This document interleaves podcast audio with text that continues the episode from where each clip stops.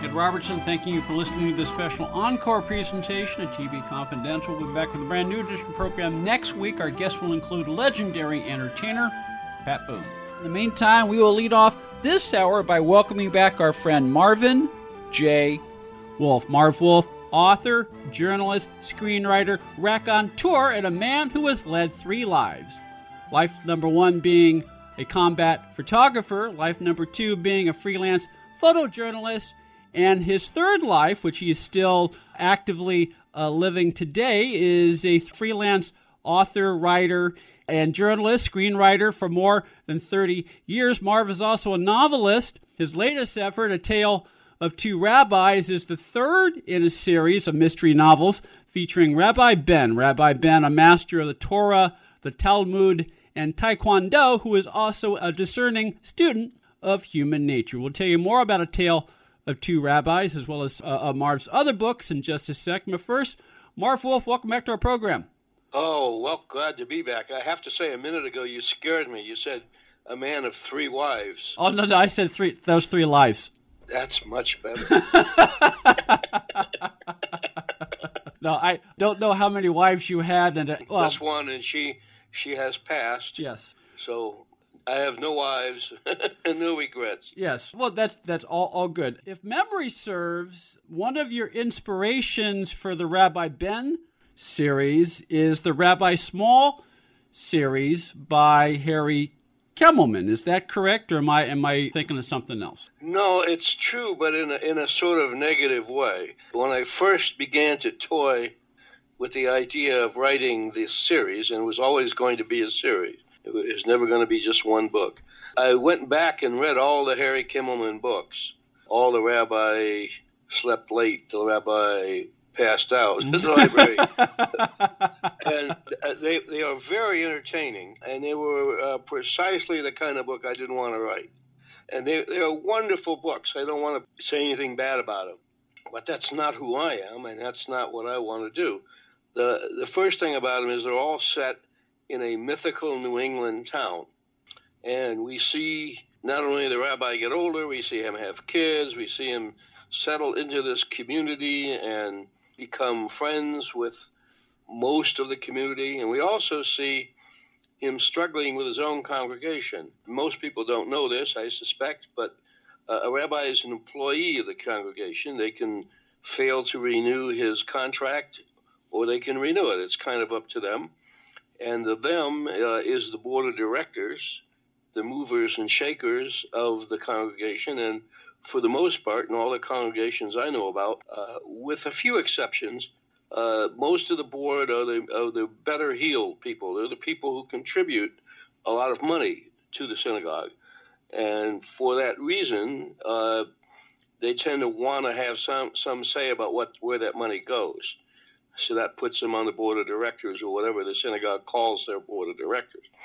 So part of his ongoing struggle is not only to find out who killed the gas station owner's wife and why, uh, but how can he keep his job? Yeah. Basically, he often has to do things that some of the members of the of the board uh, don't care for, and, and it isn't just that synagogues, but especially small town synagogues that have a lot of entrenched leadership, they tend to be very conservative in the way they make changes. Anytime a rabbi comes in and says, Well, I'd like us to start doing this now, they kind of cock an eyebrow and say, Well, what's wrong with the way we're doing it now? Anyway, that's part of his story, and that's part of those books, and that's fine. I wanted my series to be about a guy who is a rambling, a rover. He's not a, never in one place for very long, mm-hmm. and that would give me an opportunity to talk about different communities and how they were different and how they suited uh, what he was up to in that particular community. Now, in A Tale of Two Rabbis, Ben, who has never been able to have a pulpit, that's the other thing when I first started to write this series, I talked to several rabbis that I knew. Yes, I'm a guy who knows several rabbis, uh, including one who was a very good friend of mine. And wasn't a rabbi for all the time that I knew him, and then he became one just a couple of years ago, and he's now uh, has the pulpit of a synagogue 50 miles away from where I'm now living. We were talking about what makes uh, the Rabbi the Ben reason- series different from the Rabbi Small series. have his own pulpit Mhm. is that he had a very serious communicable disease. It was communicated with blood, uh, and if you'll read the book, you'll know what you- you'll very soon find out. And he is in Pittsburgh in this third book to take part in what was an actual, was and is an actual university trial for a new way of curing this heretofore incurable disease, uh, which had to do with gene replacement. And I read up on this and I realized that this would be excellent, excellent way to introduce a complication into anything that he was doing. And that would be he'd have to be in this hospital bed for a couple of hours every day, and then he'd be weak and not really able to exercise. He's a guy who runs five miles every morning or Mhm. more. He would be off his game, and he really wouldn't be looking to solve any murders or anything. So there's there's the hitch in the go along. He is accidentally runs into a couple of bullies trying to beat up on a little kid, and he can't help it. Uh, this is the two days after he's had his first injection of gene therapy, Mhm. and he goes after the bullies, chases them away, saves the kid, and then he passes out in the street. And when he wakes up, the kid's mom is there, and the story proceeds from there. The kid's mom, wait for it, and her wife I didn't see that coming either when I read that either. Uh, uh, when I read no, that myself, nobody Mark. sees it coming. and and her wife want him to help find a missing rabbi, an elderly gentleman that they are very attached to, who is the spiritual leader of a very unusual synagogue in a Pittsburgh suburb.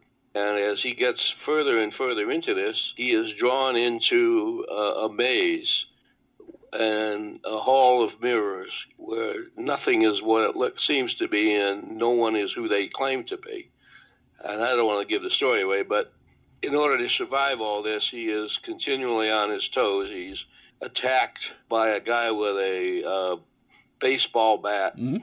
He is attacked on another occasion by four or five men with shotguns. They try to lock him in a burning building. They do lock him in the building. They blow up his car, and in the end, the cops in the town who he's become friendly with, the town is called Pittsburgh, decided he has to leave town until they figure this out. Uh, they don't want him to get killed, so they take him out to the airport. They told him, "We can't keep protecting you if you're here. We think we know who's doing this, but go visit some friends for a while. Go somewhere, anywhere. Just get out of town." They take him to the airport with a minder, uh, and that's the last 30 pages of the book. Marv Wolf is with us via Skype. Marv is the author of A Tale of Two Rabbis, the third entry in the Rabbi Ben mystery series. The first two entries being A Scribe Dies in Brooklyn and For Whom the Shofar Blows.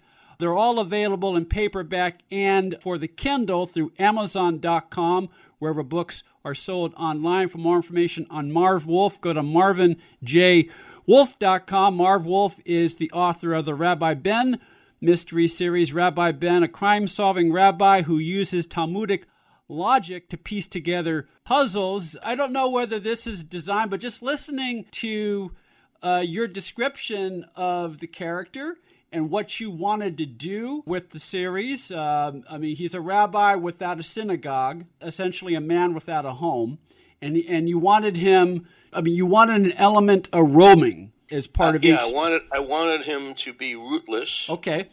And because another one of the things that inspired this series is a radio show that I used to listen to when I was a wee boy and then later became a TV series. It was called Have Gun, Will Travel. and that's that's very deliberate because at one point, I believe in the first novel, uh, which I know as the tattooed rabbi, but it's now known as For Whom the Shofar Blows, Ben describes himself as a paladin, which kind of touches on the question I want to ask you. It sounds like, in a lot of ways, Rabbi Ben is sort of a contemporary cowboy, Traveling cowboy. traveling cowboy. As as we say in the movie business, a traveling angel. no, that's that's a real type. Yeah. Uh, the archetype is uh, the fugitive. So in every episode of the fugitive, which ran what four years, Four five, years. Four years. four years. You're the expert on this. in every episode of The Fugitive, this doctor is looking for two things. First of all, he's looking not to get caught by his pursuers because he is a fugitive from justice. And secondly, he's looking to find the man or men who killed his wife, for which he was uh, unjustly accused and convicted. And along the way, he encounters people and he helps them. And it is this helping usually that leads to a lead for his next episode or leads to him almost getting caught because every time he stops someplace, his relentless pursuer comes after him. Mm-hmm. Well, like the doctor in The Fugitive, I wanted my traveling angel, my rabbi, to be an ethical man. There's an awful lot of detectives in fiction who are not ethical. Now, the worst thing about writing a fictional character is to have him be perfect. Can't be perfect.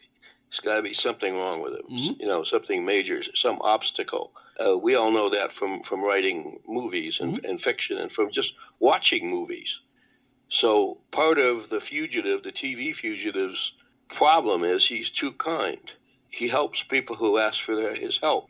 He's also a doctor, so he has those skills and he puts them to use. He has to make a living somehow, and being a doctor means you really could work almost any place. Anyway, that was on my mind when I began to set up the paradigm. The story of Have Gun Will Travel, which is even older, Mm-hmm. Uh, is about Paladin, uh, a knight without a master, and that goes back all the way to medieval year, uh, times. In the late medieval period, during the reign of Charlemagne the Great, Charles the Great of France, he died, and his knights refused to swear allegiance to his successor, and they became, in real life, for a time at least, like Ronin, like the Japanese idea of a samurai or a knight without without a master. In literature, they became traveling angels. They Mhm. became paladins. They went from place to place doing good works. Uh, being that the literature of, of the medieval years always had to have blessings of the church, there was always something about a godly act in there. They saved virgins from uh, dragons, I suppose. I haven't read any of them. They're, they're all in medieval French. I don't even read current French. But anyway, I, I, I know summaries of them. Anyway, that, that was the sort of character I was looking for. So all of this, you know, goes back to some one of the first things you learn in creative writing is somebody's always done it before. Mm-hmm. You borrow what you need and you leave the rest and you go on and you borrow from somebody else and then you add your own unique twist to this. Yes, so that it is a Marv Wolf novel, not Marv Wolf trying to write like somebody else. Marv Wolf is the author of the Rabbi Ben mystery series. Stay with us, folks. We'll be right back. One more item if you're like me and want to eat better this year. Our friends at Factor have more than 35 inexpensive, pre prepared, ready to heat and ready to eat, chef crafted, restaurant quality, and dietitian approved meals that will make eating better every day fun and delicious, and your weekly meal planning a whole lot easier with no prepping, no cooking, and no cleanup necessary. Check it out yourself by going to factormeals.com forward slash talk TV50. If you go to factormeals.com forward slash talk TV50, you'll find more than 35 different options a week to choose from that are ready to eat and, best of all, less expensive than takeout. Sign and save right now by going to factormeals.com forward slash talk TV50 and use code talk TV50 to get 50% off your order. Factormeals.com forward slash talk TV50. Use promo code talk TV50 to get 50% off your order. That's code TALKTV50 at factormeals.com forward slash TALKTV50 to get 50% off.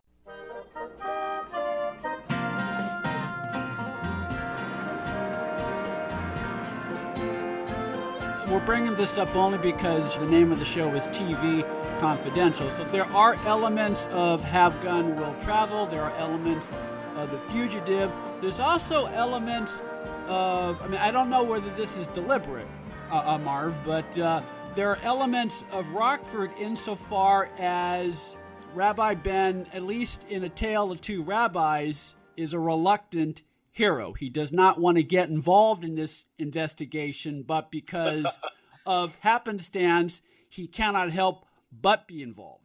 So we're going here to Maverick. Is that where we're going? Well, no, go, going back to archetypes. I mean, there you, you Yes, have you have you, you have the reluctant hero, and again, Huggins was not the first guy to come up with the reluctant hero. That's a classic literary character. But going back to what you know and what you want to bring in terms of creating your paradigm for the character and for the series, that is not a bad archetype to draw from. No, it's not. The other thing is it, it allows Ben to be very choosy about what kinds of jobs he takes. Mhm. And if you go back through the whole series, what I've written so far, what have been published so far, uh, he meets a congregation and they have two problems, but they're only telling him about one. And he's savvy enough to realize that they're covering something up. And he's very reluctant to get involved with them. But for, finally, he does get involved, and sure enough, the thing that they were covering up is what uh, what he winds up having to fix.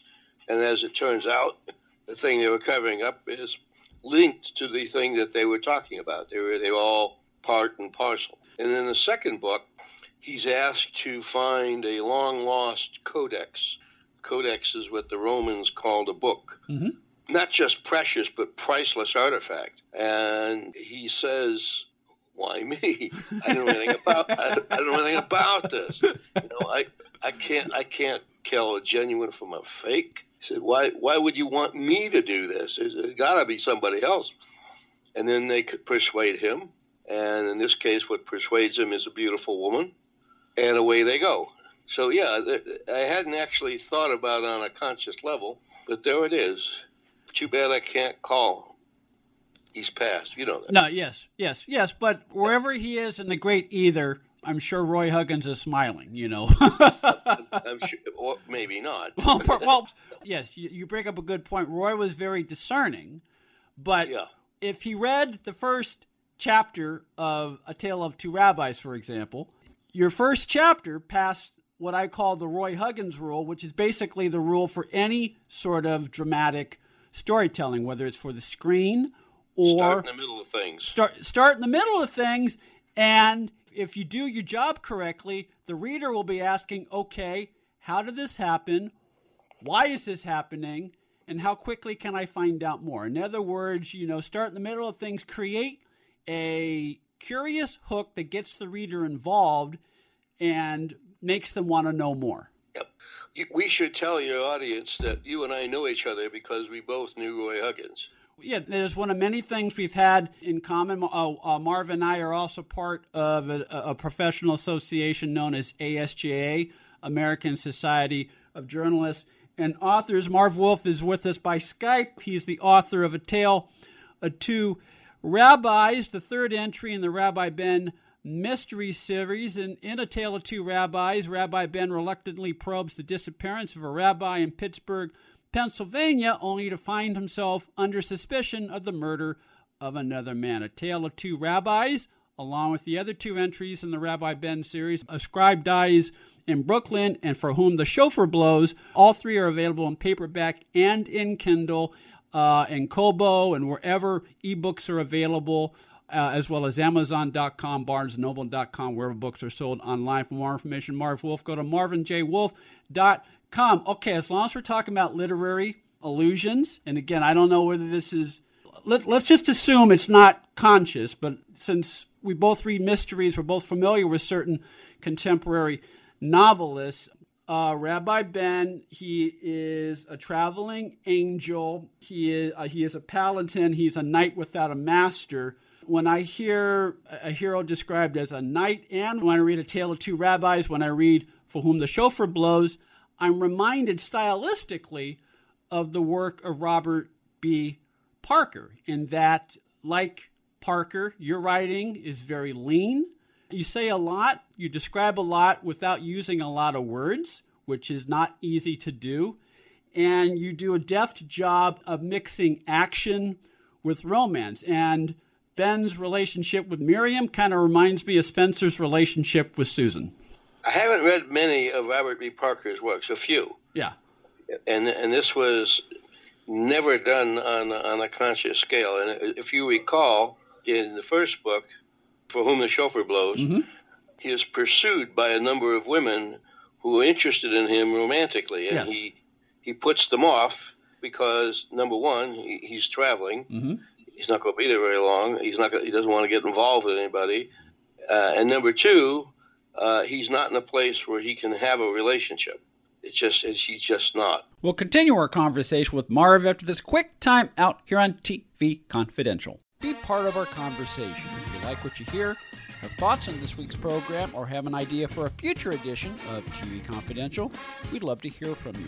You can email us at talk at tvconfidential.net, talk at tvconfidential.net. You can also message us at facebook.com forward slash tvconfidential, x.com forward slash tvconfidential, or at TV Confidential on Instagram. And if you're listening to us on the TV Confidential podcast, please be sure to hit the subscribe button. This portion of TV Confidential is brought to us by our friends at Front Porch Realty, the community of realtors in the Northern Bay area of California that is committed to finding the solution that is best for their clients. Whether you're a first time home buyer or looking to sell or lease your property in Northern California, call Karen Strain at 415 886 7411 or visit frontporchrealtygroup.com for more information on how they can help you.